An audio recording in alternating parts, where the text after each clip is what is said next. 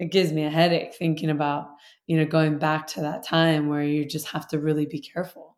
Um, or i at least thought that. I didn't have to be but that's how i you know was thinking in my mind.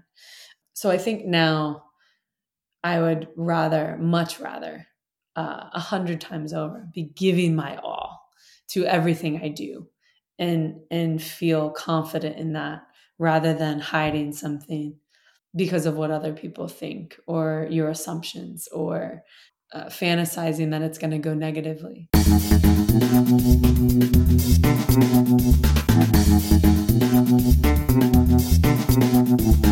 Hi, everyone, and welcome once again to the Sports Pro podcast. My name is Eoin Connolly. I'm the editor at large at Sports Pro. Hope you're well. We have got something a little different and really very interesting for you this time. Ali Krieger is a defender for the National Women's Soccer League side, Orlando Pride. She's been capped by her country, the USA, 108 times, picking up a couple of World Cup winners' medals along the way. And she's also seventh on Sports Pro's list of the world's most marketable athletes for 2021. This conversation then looks at the question of athletes' commercial activities from a more personal standpoint.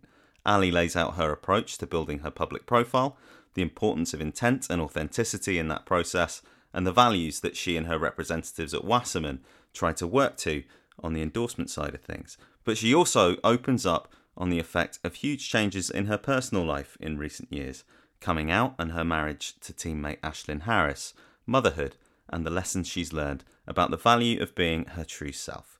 There's time as well to get into the rise of women's soccer more generally the US women's national team's ongoing legal battle for equal pay, and the type of game Ali hopes to leave behind for the next generation of players. She's got a fascinating perspective to share, and I do hope you get a lot out of this discussion.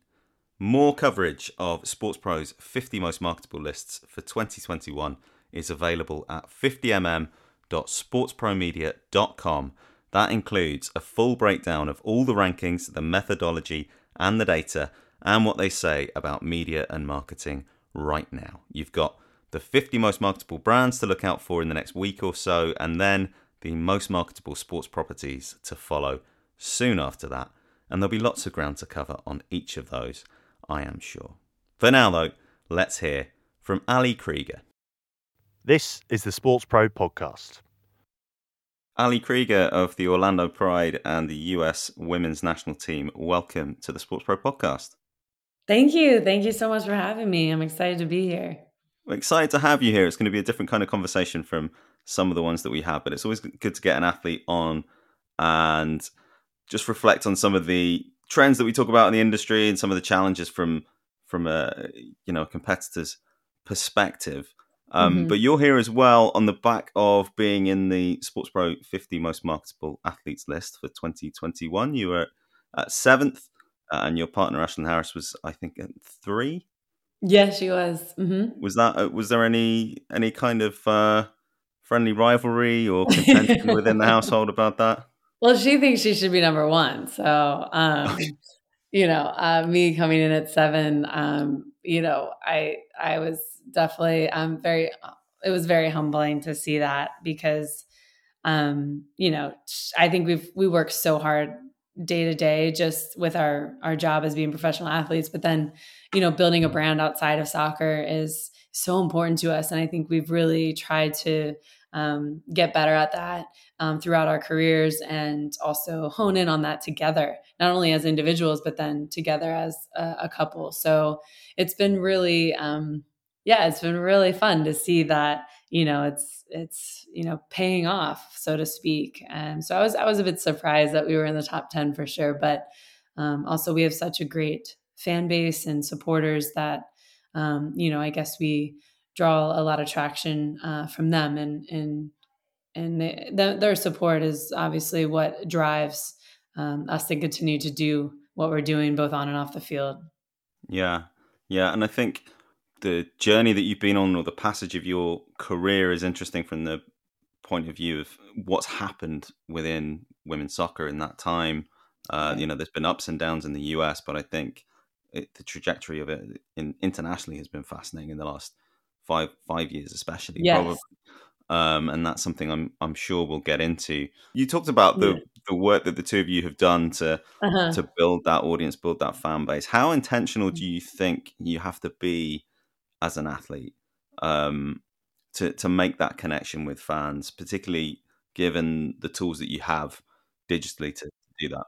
Yeah, that's a great great question. I feel like um, you really have to just be yourself uh, through the whole process and um, not allow the the success and the fame really get to you. I think if you consistently uh, show up as your authentic self, then you attract more and more people. Uh, if you can be really relatable um, and visible, and I think that the connection with fans is really important. So I think over my career, I've always just been myself and really tried to connect with those fans um, to get them to come back and want to come back and bring their friends and family to watch us play. Not only just to enjoy the, the love of the game that we have, um, you know, for football, but also and, and, just thrive in that passion and to share that at the at the games and in the atmosphere environment, but also um, to to get people to want to put money um, towards women's football and to really keep us on the map. And because if they come once, they're definitely going to come again and they're definitely going to bring their friends and family. So I think, you know, not even thinking about myself or, you know, us as a couple, I've always just been, um, you know, um, authentic and tried to build those connections with fans and really stay after and sign autographs, make the connections. Um, you know, act like a normal human being that I am Mm. and really try to connect with um, people. And I think that that is something that I feel has really built um, the type of brand that I've wanted to create for myself. And um, I do think it's beneficial and has been for us to see, um, you know, the feedback and the support. Uh, so that that definitely goes hand in hand. And I think that if you can also not only be your authentic self, but number two, um, really fight for for issues uh, and things that you believe in, and really hone in on that and make that known. So using your platform and your voice for good. And I think that if players um, and athletes can do that to connect more with um, you know people uh, all around the world, I think that is something that has helped me uh, as a person and individual as well. At, at what point in your career did you make that decision? And, and you know, I mean, social media comes in probably when your career is in its infancy. So is social media. So it's something you've been working with most of the time. You've had a public profile, but not maybe the entire time. But at what point did you say to separate it from the digital side of things that that was a part of your career, that was a part of your responsibilities as you saw it?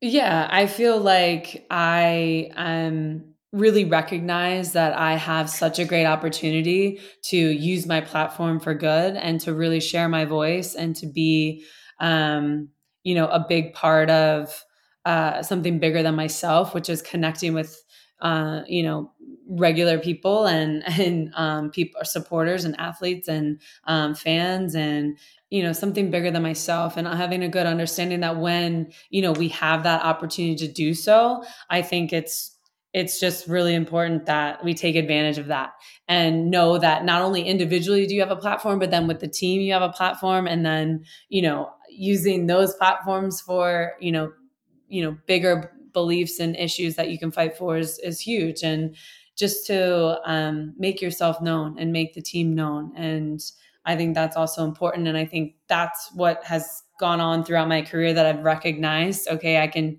you know, take advantage of being my own individual, but also I play on the world's highest stage, um, you know, week in and week out. So you have your club teams that you can, you know, continue to use your voice. And then you have the national team platform where you can continue to use your voice. And then as a group together, um, on our own individual platforms, then we can also speak out on you know issues and beliefs that we want to make known so mm-hmm. i think you just recognize that early um, and use social media as more of as a tool um, to fight for good and to fight mm-hmm. for what's right and so that's something i think we've recognized like you said in the past you know five six years really yeah yeah how how is that relationship that you have with social media with a, a digital audience How has that evolved? I mean, you at mm-hmm. what point did you realize or at what point did it become something that goes alongside signing autographs after the game,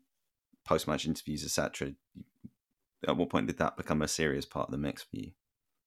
Yeah, it is serious. I feel like, you know, social media now, before like I couldn't be bothered with social media. It's just like I don't need everyone to know when I'm going to the bathroom and when I'm, you know, going to training. Like you just like I don't that's just to me a bit much. And I also feel like um social media is kind of it's good and bad. I feel like there's it's so amazing to have these platforms to really reach so many people and to have all of our fans and family and friends and supporters really um, be able to kind of see a little bit inside our normal day-to-day life and also keep track of you know us as athletes and and um, for them to be inspired um, by us day to day by us posting you know what we're doing to keep people motivated to just want to get up and be better. So i think that's what the good part of it is. The bad part is also sometimes getting stuck in that world where you're constantly seeing what other people are doing and comparing yourself to those people and those individuals or you know um, athletes or celebrities uh, and so on and so forth. And i think seeking validation in other people who you don't even know more specifically strangers is sometimes and most times going to be a super negative unhealthy road to go down. So i feel i feel like i'm you know trying to balance the two um, and not necessarily go on to use it as like a tool to you know compare my life to anyone else's but to only inspire and motivate my family and friends, uh, supporters around the world to just want to be better and to want to inspire and use their voice for good. So you have to kind of make sure you have that balance. And I think that's probably what has been the toughest um, since I think Twitter in 2011, when we were at the World Cup, kind of blew up. Um, and I remember with the team, you know, we're sitting there like, oh, I guess I need to get a Twitter. Like, you know, this is like the new thing. And that was back in 2010, 2011. So that was when we were kind of introduced to social media, so to speak. So it's definitely um, been a great tool for us if you use it in the right way um, and really get people uh, inspired and, and continue to be passionate about what we love to do. I mean, as we said at the outset, the other thing that's probably changed through the course of your career is is the profile of the women's game. The U.S. national team has been pretty high profile for most mm-hmm. of uh, the last twenty years or so, if not a little bit longer. But the mm-hmm. the club game, you know, you've had the launch of the NWSL where you play. You've had um, launches of different leagues, professional leagues in Europe. You've had various teams giving you a bit more competition on on the international stage over the last decade. Mm-hmm. What's that been like when you come into a sport that's at a certain level, particularly in terms of the commercial profile and the the audience outside the one you see immediately around you in the stadium, um, and that kind of hits those new heights, and you you know you, you have a little bit more um, a little bit more attention going your way.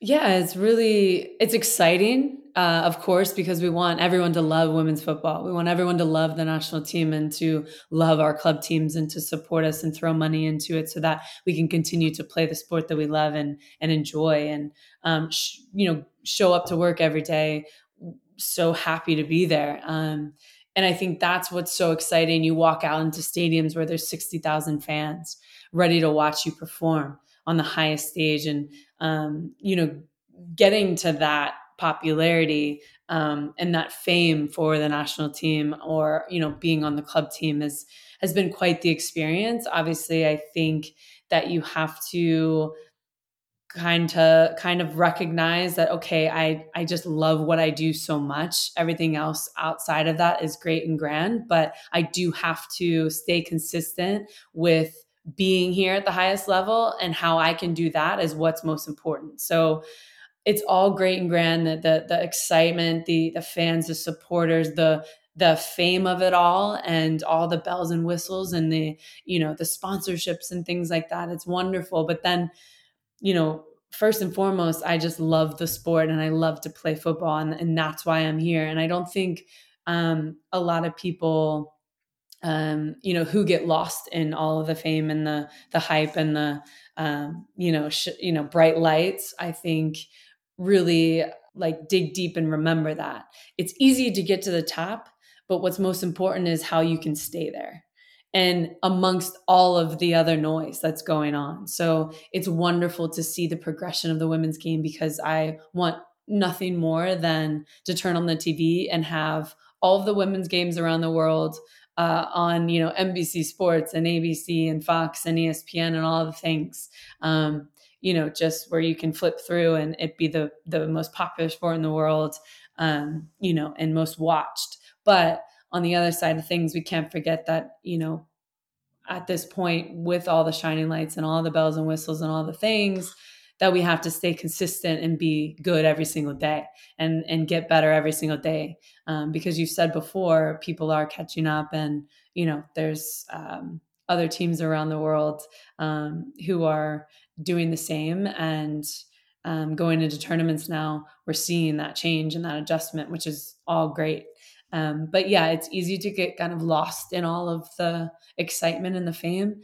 Um, so we have to really dig deep and remember okay we're here because we love what we do and we're damn good at it but how can you say can, can, how can you stay at this level and be consistently good and good at it um, and that's sometimes hard to balance but i think over the years um, those who you see that have stayed at the top um, for long periods of time have that figured out um, pretty well mm.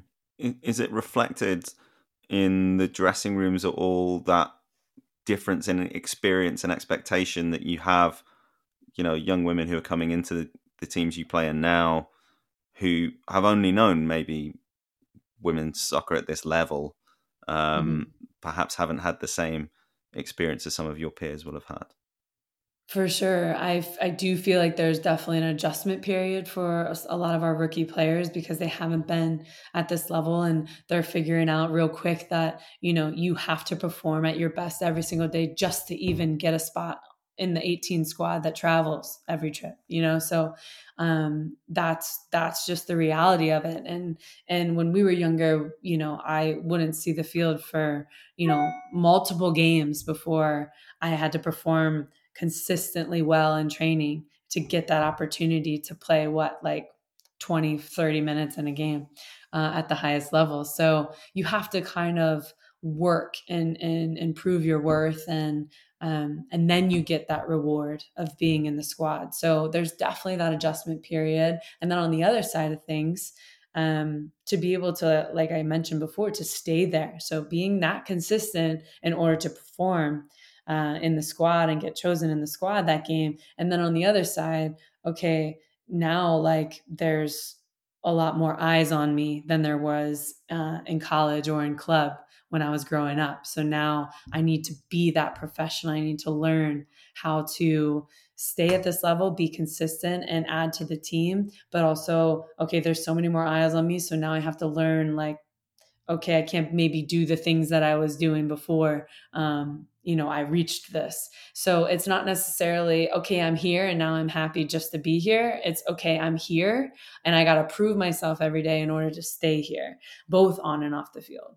And, and how you kind of, a lot of our younger players, how they handle themselves is really, um, you know, the way that they, they stay at the highest level mentality, but also how to be a true professional over the course of the last few years, you've you've won a couple of World Cups. Um, mm-hmm. You've with the women's national team, you've become part of a, a huge global brand.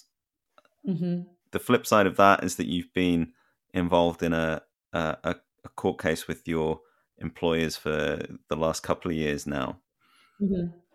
What's what's at the heart of that for you guys? Obviously, you know, there's equal pay. You want to be better remunerated, you want to have that um, mm-hmm. the contribution that you make reflected. But is there something that's that's deeper in that in that cause for you yes, guys? great question. There is something deeper. Obviously, at the surface, you see that we are fighting for what we deserve in the immediate uh, future and present. As actually, just in the present, we are fighting for for equality and what we deserve, and to get paid um, for the job that we do every single day, emotionally, physically, mentally, um, because we endure the same amount as our counterparts uh, within the same and environment and the same employer. So that is what is on the surface. And then it goes a little bit deeper than that, that we are fighting for women across all industries, most importantly, um, and other you know athletes around the world female athletes around the world that um, are fighting the same battles in their own countries uh, within their own clubs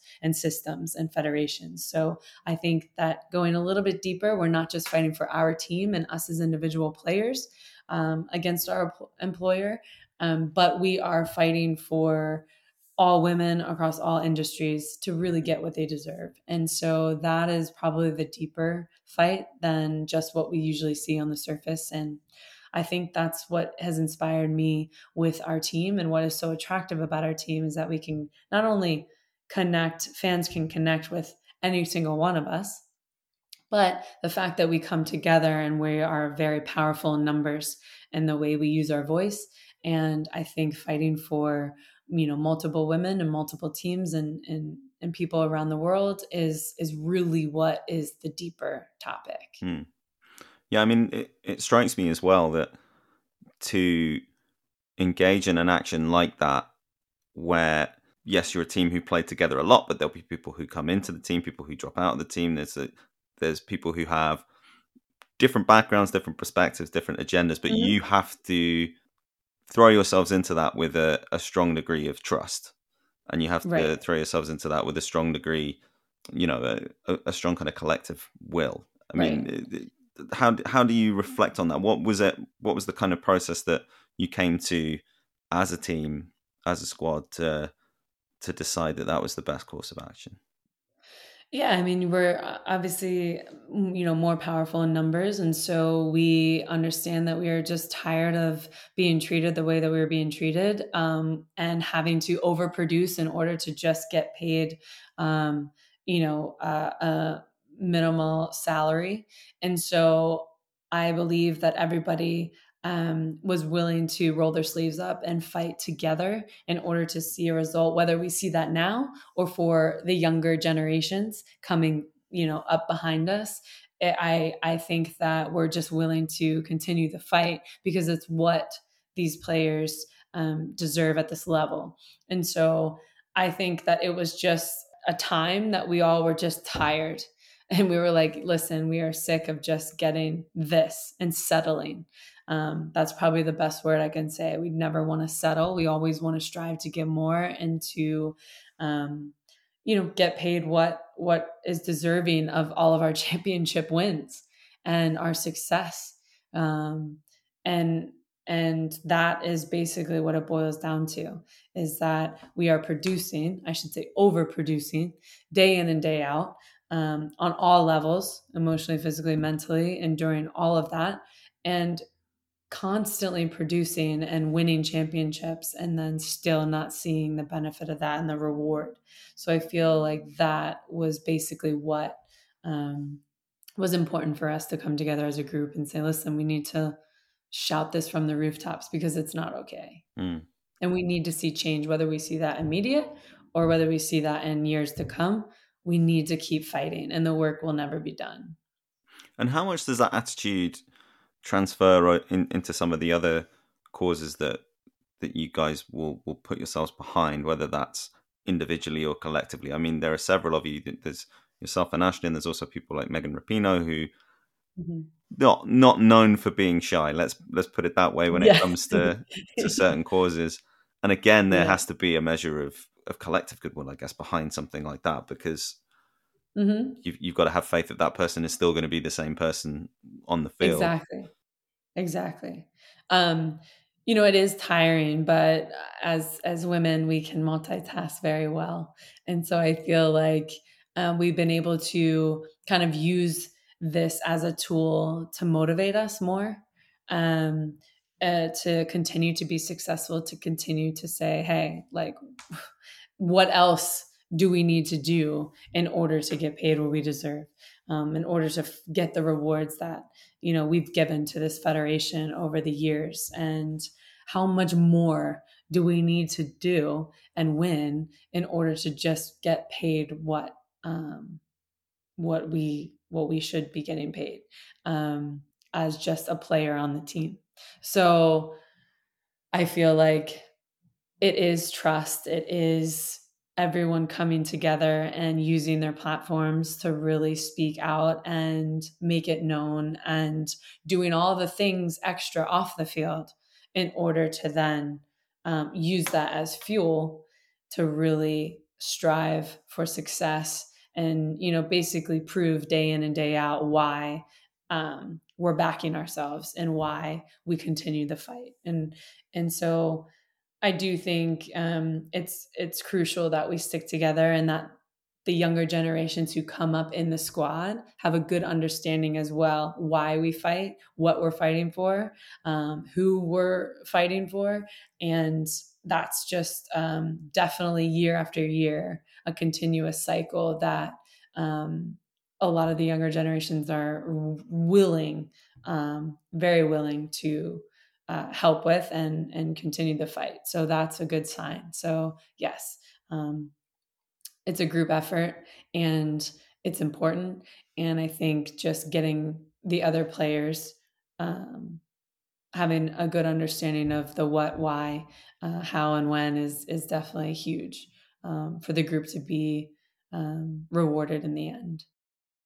Help us spread the word about the Sports Pro podcast. Subscribe, like, and share our content on social.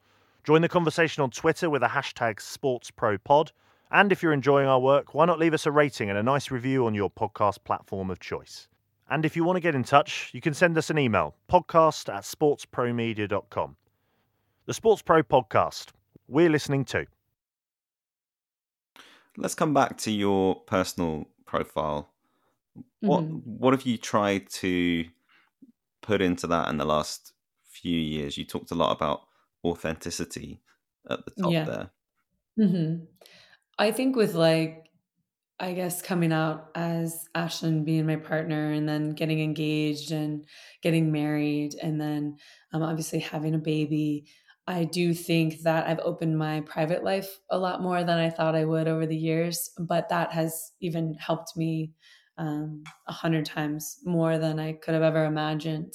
And so that's why I, you know, say that if you live your life authentically, then people are just 10 times more attracted to that than putting something out that's you know just um, kind of surface level i think if you can really connect with people um, that is what is so attractive um, about making those connections and and people really following along and and really supporting you.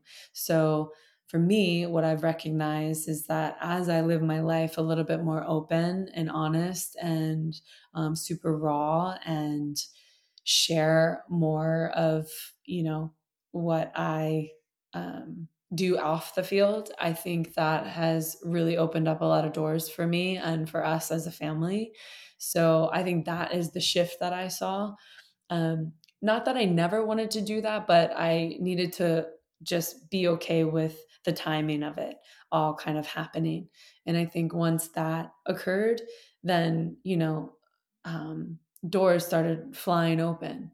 And so then, you know, when you see two or three open, you're like, wow, like I need to, you know, keep being myself and and putting myself out there and really show the world who we really are and you just attract that many more people so and sponsorships and um it's it's really enjoyable to go to an event or to go to a game and talk to people and connect with them and them say hey thank you so much for sharing your story because you've helped me and you've saved my life. And or hey you saved my friend's life um, because you guys were so visible and open and honest about who you are and what you do and what you love and who you love. And so seeing that is rewarding in itself. And so making those connections wherever it may be, kind of validates um, why we wanted to be more visible and as individuals, but also as a family. Yeah, I mean, it's it's possible that you've answered this already, but what did you learn from that experience of, of coming out, and what what what surprised you about it, or was there anything that surprised you about it, or any way in which it unfolded differently from how you'd anticipated it? Yes, I learned that our society is becoming a little bit more accepting. Um, I feel like I was, it was going to be a huge risk because I wasn't sure if I was going to lose sponsorships, if I was going to get cut from the team, if Ash and I, we play for the same club. So who knows if they were going to re sign any of us. Um, you know, at the time, I wasn't sure if I was going to get fired or, you know, um, for just being who I am, which sounds insane to say that out loud um, in the world that we live in now. But it's still, you know, uh, really difficult to live, um, you know, in a world where you know it's not fully accepted. And so there was that risk. And so what i learned is that people are really accepting and people are wanting um, wanting to um, support my family um, both of us as individuals and then together as a group. And and they're just so overjoyed um, and then a lot of the fans are just so happy to finally see you know two women two female athletes who play soccer on the highest level but also are married and have a kid and and are living this normal life are really open and honest and that a lot of fans and supporters can see that they can do that too that this is this is normal. Um, and so that's basically what i learned that you know a lot of people are accepting and then obviously you know as long as you are visible um, you know you're saving people's lives and I think that if we can all continue to just live authentically, then we attract so much more love and happiness in the world. And I've heard that from, you know, a handful of of people who I've come in contact with about thank you so much for sharing your wedding on on YouTube and I saw pictures and photos and the video was, you know, this and that and it saved my life. Um and that to me was why we're doing what we're doing mm. um, and didn't want to not that we were hiding but didn't want to um, not be willing to take the risk yeah had, had, had there been people you depended on before taking that step family mm-hmm. friends mm-hmm. people within the sport who, who had you look to uh, to guide you through that process yeah, first and foremost, my brother, um, and also my parents. Obviously, um, more so my mom. I think I, um, you know, really talked to them about you know this process and what we were planning to do, and um, and then um, you know, Ash and I spoke to one of our best friends, Megan Rapinoe, who we've spoken about, um, and her uh, fiance Sue Bird on vacation before this kind of, you know, really um, evolved into this whole process. So they really helped us decide okay, this is something that I think will be incredible and so good for both of you, first and foremost. And then obviously for fans, supporters, and, and friends to just like see your life and be supporting it and you know taking the next step to be visible and you know we felt that there's kind of this duty and responsibility that we have as you know public figures to just be ourselves and to inspire the younger generations and also a lot of adults too who reached out and said you know wow like this is amazing. You've really helped me come out to my family or to my friends. And and so just people in general i feel like it's it's just yeah those were probably the three or four main people who kind of helped us through this process. And, um, you know, Megan and my brother have both gone through coming out um, in their own journeys um, long before Ash and I had done so. So that was definitely a huge um, help for us and kind of having that bouncing board of, you know, talking about, you know, our own journeys and how we wanted to, um, you know, do it. So it's, um, yeah, it's nice to continue to have that support mm. and to have those people in our corner. Yeah. I mean, LGBT representation is um is a, it's a difficult topic in in football more generally, particularly in the men's game. Yeah. Um, in the women's game, mm-hmm. perhaps a little bit less so, but in the men's game, it's it's mm-hmm. you know mm-hmm. it, it's a it's a very difficult subject for reasons that are complicated and the situation, as you say, might be better when more people step forward, but it it's hard to say until they do. But do you feel any additional pressure as an ambassador for a community, or is that kind of offset by the fact that, as you say, you are being genuine and you are just just living your, as yourself um, yeah, in your own life? Good question. I, I feel like um, a bit of both. I feel like, listen, I'm just maybe I, I was always living my life, um, and maybe my friends and family just knew uh, of you know me having a relationship with Ashlyn, which was fine, and um, but I do feel like I had a sense of responsibility to to really uh, show who I really am and and not feel like I'm hiding from anyone. Not that I really did, but I do think that because uh, of us, because of our coming out, you're giving all of yourself to everything you do, not just half of yourself or even you know a quarter of yourself. I feel like now I'm giving the club everything. I'm giving my family everything. I'm giving my friends everything. I'm giving my teammates everything. I'm giving, you know, um, when I was on the national team, giving the US soccer everything I had. Orlando Pride, the same. So I feel like now, you know, just living your life, you're really giving your all.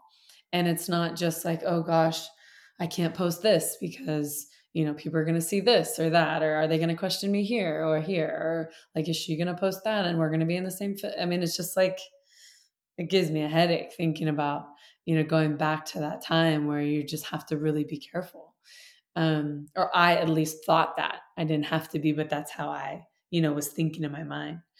Um, so I think now I would rather, much rather, uh, a uh, hundred times over, be giving my all to everything I do and and feel confident in that rather than hiding something um, because of what other people think or your assumptions or you know thinking about like uh, fantasizing that it's going to go negatively mm.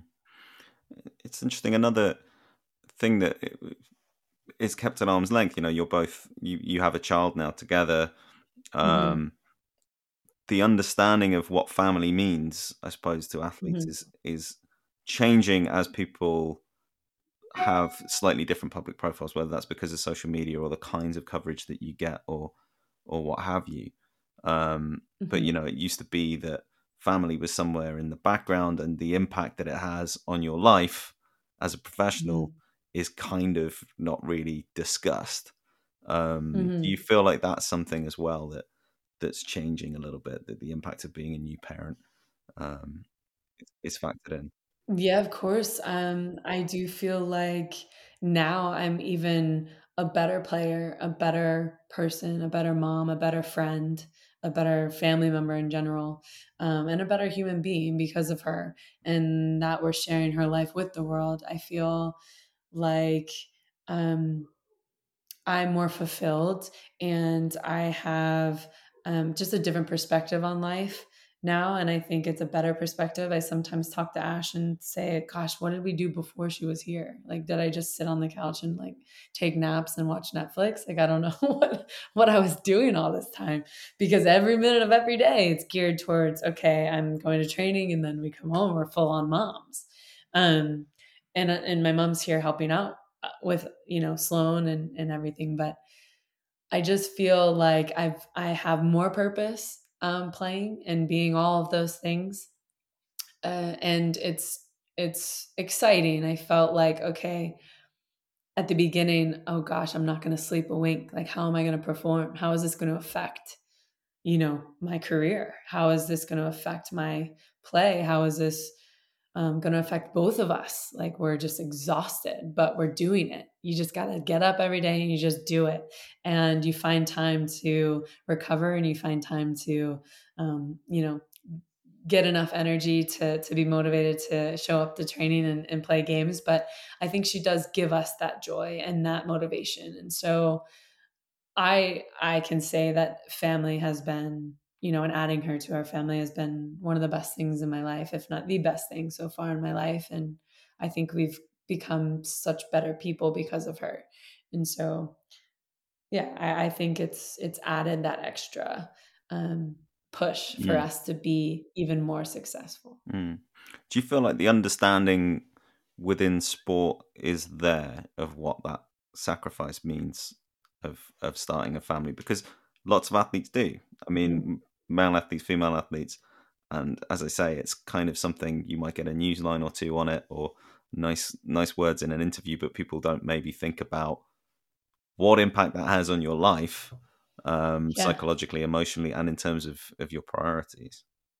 Yeah, it's a huge, uh, it's a huge um, addition, and it's a huge sacrifice. And we knew that, you know, talking about adopting and um, you know starting a family, but I do think that it's important um, that people can have both and can be happy having both and can thrive having both. And you can be the best footballer out there and still have um, a family that's thriving and um, successful. And so I do think athletes might hesitate towards that, but it can be done. And I've seen multiple moms on our national team just you know have the best careers and also be the best moms. And so i think they've all have inspired us to want to do the same. And so every day we wake up trying to you know yes be the best person we are and the teammate and the mom and the friend and all the things um, but you know most importantly to just keep our family together and to keep thriving and um, in a positive direction. And um, i think we are just doing every day. And wherever that takes us is is what's going to happen but we know that um, with the love that we have for each other and for our child um, we will be okay. So i think that if people are hesitant about it um, you know it's it's a shame because you are able to do both and you are able to be good at it. You just have to start somewhere.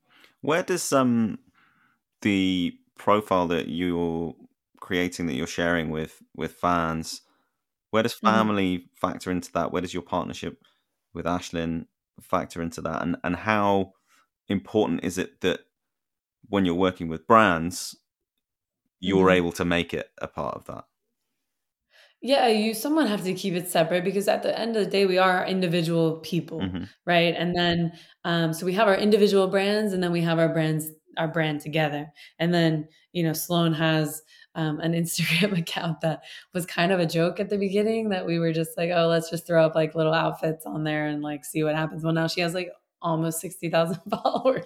So that was maybe not the best idea from the start. But um, all jokes aside, I feel like as individuals, we have to make sure that we stick to who we are as, as people and not um, you know, compete in that way, but complement each other.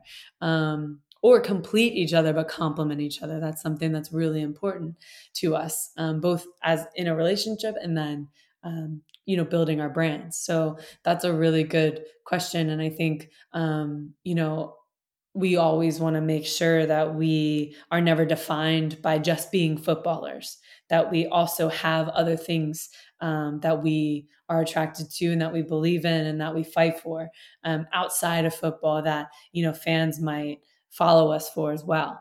Um, and they might not know anything about soccer. They just are you know uh, relating to us in a way that you know we're because we're fighting for you know other things off the field. So i feel like we have to really make sure that we don't lose sight that we are individuals first and then um, partners and, and wives, and then family. And so I think that that is really important. I think we do have a good side of that, and I feel like with good communication and um, you know having that confidence and trust that we're doing the right things. But also, it's important not to compete with your partner uh, and your family members. I think that that's something that we've had to really um, I think we're just naturally wanting to shine each other's light brighter. So I don't think it's ever been been an issue. But I think um, you know, two athletes who are, you know, on a similar stage day in and day out, that's something that I think can um, possibly cause um, havoc within uh, a family, but we haven't allowed that at all. So um, it's been really, really nice to kind of shine each other's light brighter and really um, you know have that impact in each other's lives to really support and to um, push each other to be better every day as individuals as a couple and then obviously as a family mm.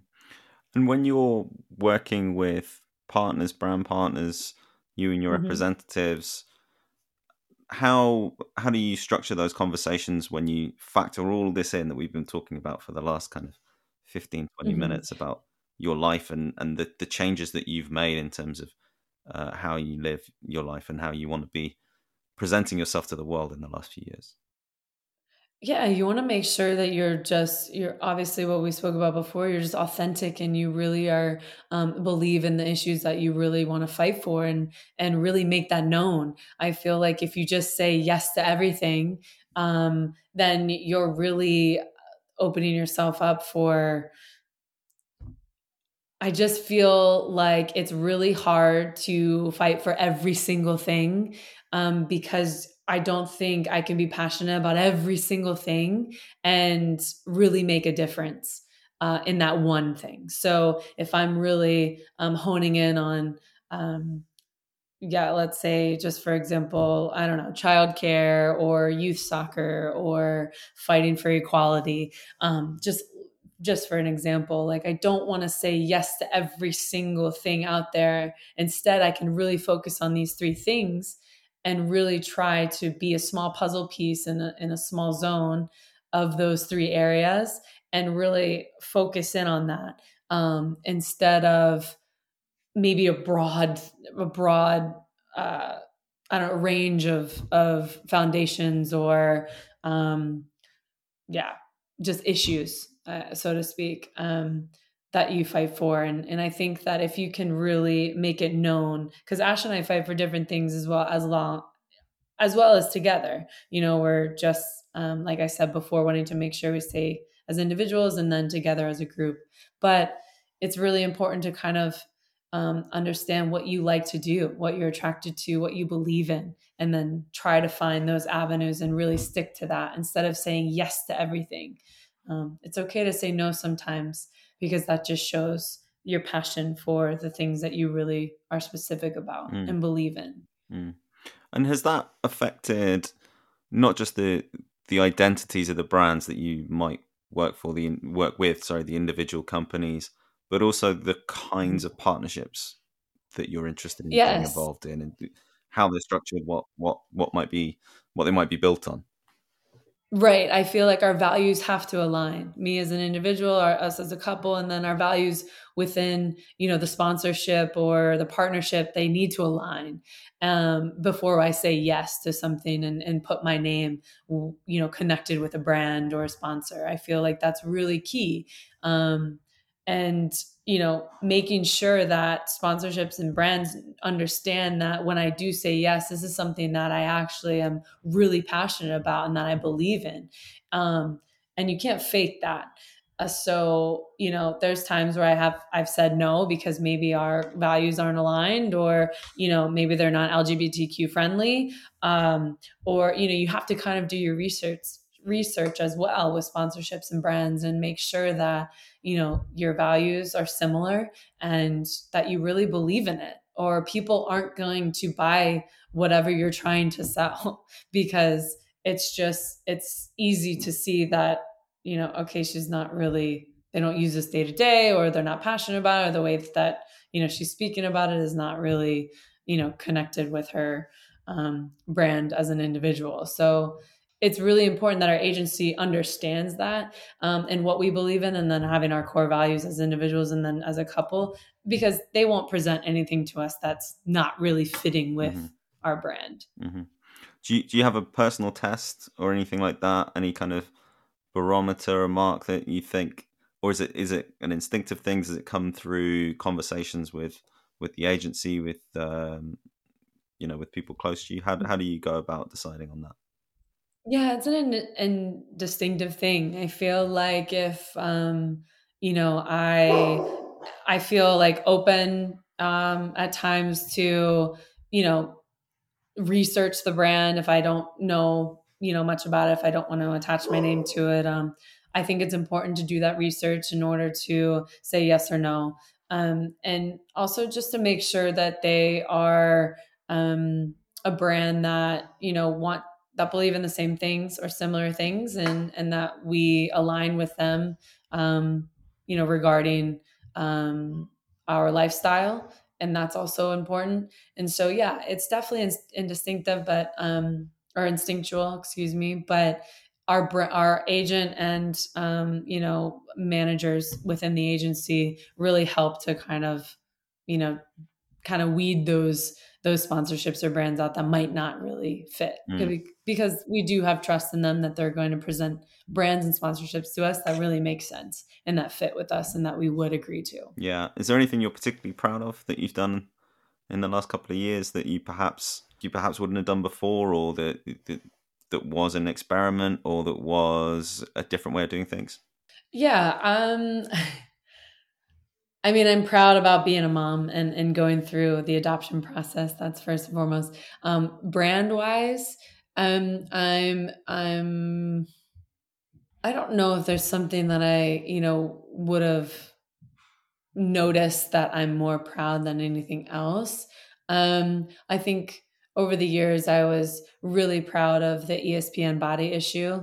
That's something that um, I I was really excited about because it's super honest and raw. And um, it was through a time that I um, was trying to work on, you know, being a bit more vulnerable than um, I, I used to be. And so I think opening up and, and showing my true self in that um, issue, that was something that was, uh, I was, a, that was a proud moment for me.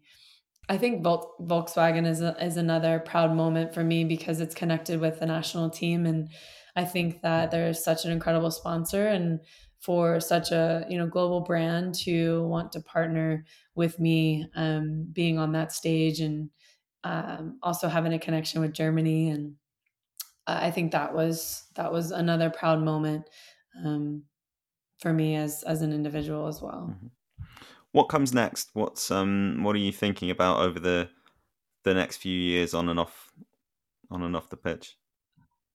Yeah, I mean, I I'm involved in so many things right now, trying to figure out what I want to do, maybe, um, and not wait till the last minute uh, that I retire to to start thinking about what's next. So I've been um, in my coaching course, my B course uh, for U.S. Soccer, and um, trying to figure out if I really enjoy that. I'm doing analyzing and broadcasting for the men's team here in Orlando. I'm also kind of working with ESPN on the side, just, um, you know, I did through the Olympics.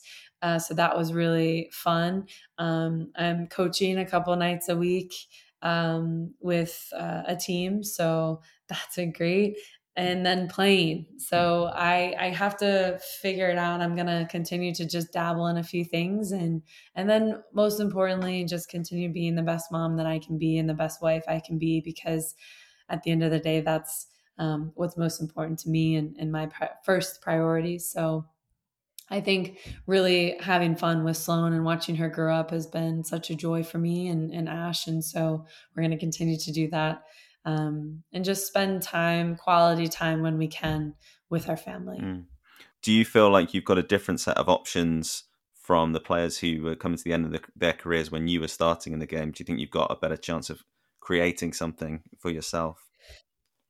Yeah, I mean, I feel like I've seen some of my former teammates kind of struggle after retirement, and I obviously know that that's okay and that that's a process that I'm probably going to have as well eventually.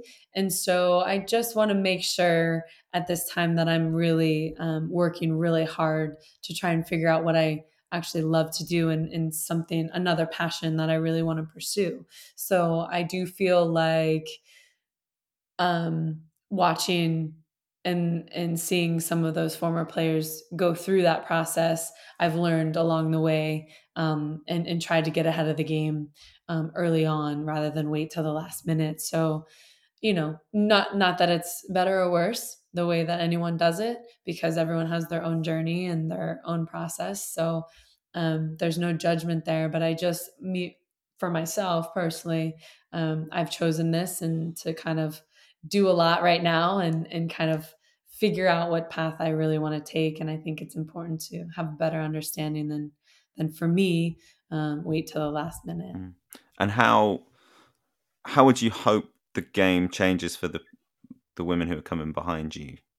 I hope the game changes in a way that they can just play the sport that they love and do the job that they love to do and not have to worry about all the other things because right now outside of soccer I make a lot more money than I do playing and, and just in my normal job day to day. So I hope that a lot of the younger girls, which is what we're trying to fight for day in and day out now, that they can just show up to work, do their job, and retire by doing that job and not retire and then have to think about the next thing and the next job that they're going to have to do for another 30 years. So it's really important um, that we continue the fight because that is what I am hopeful for the younger generations to just play at this level, enjoy it, have fun, do their job, and do it well, and then be able to retire and have a beautiful life. Ali, thanks very much for your time. Thank you. I appreciate it.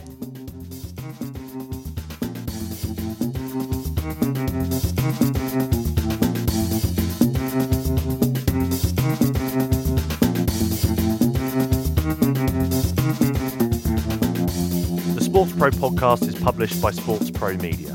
The producer is Ed Dixon.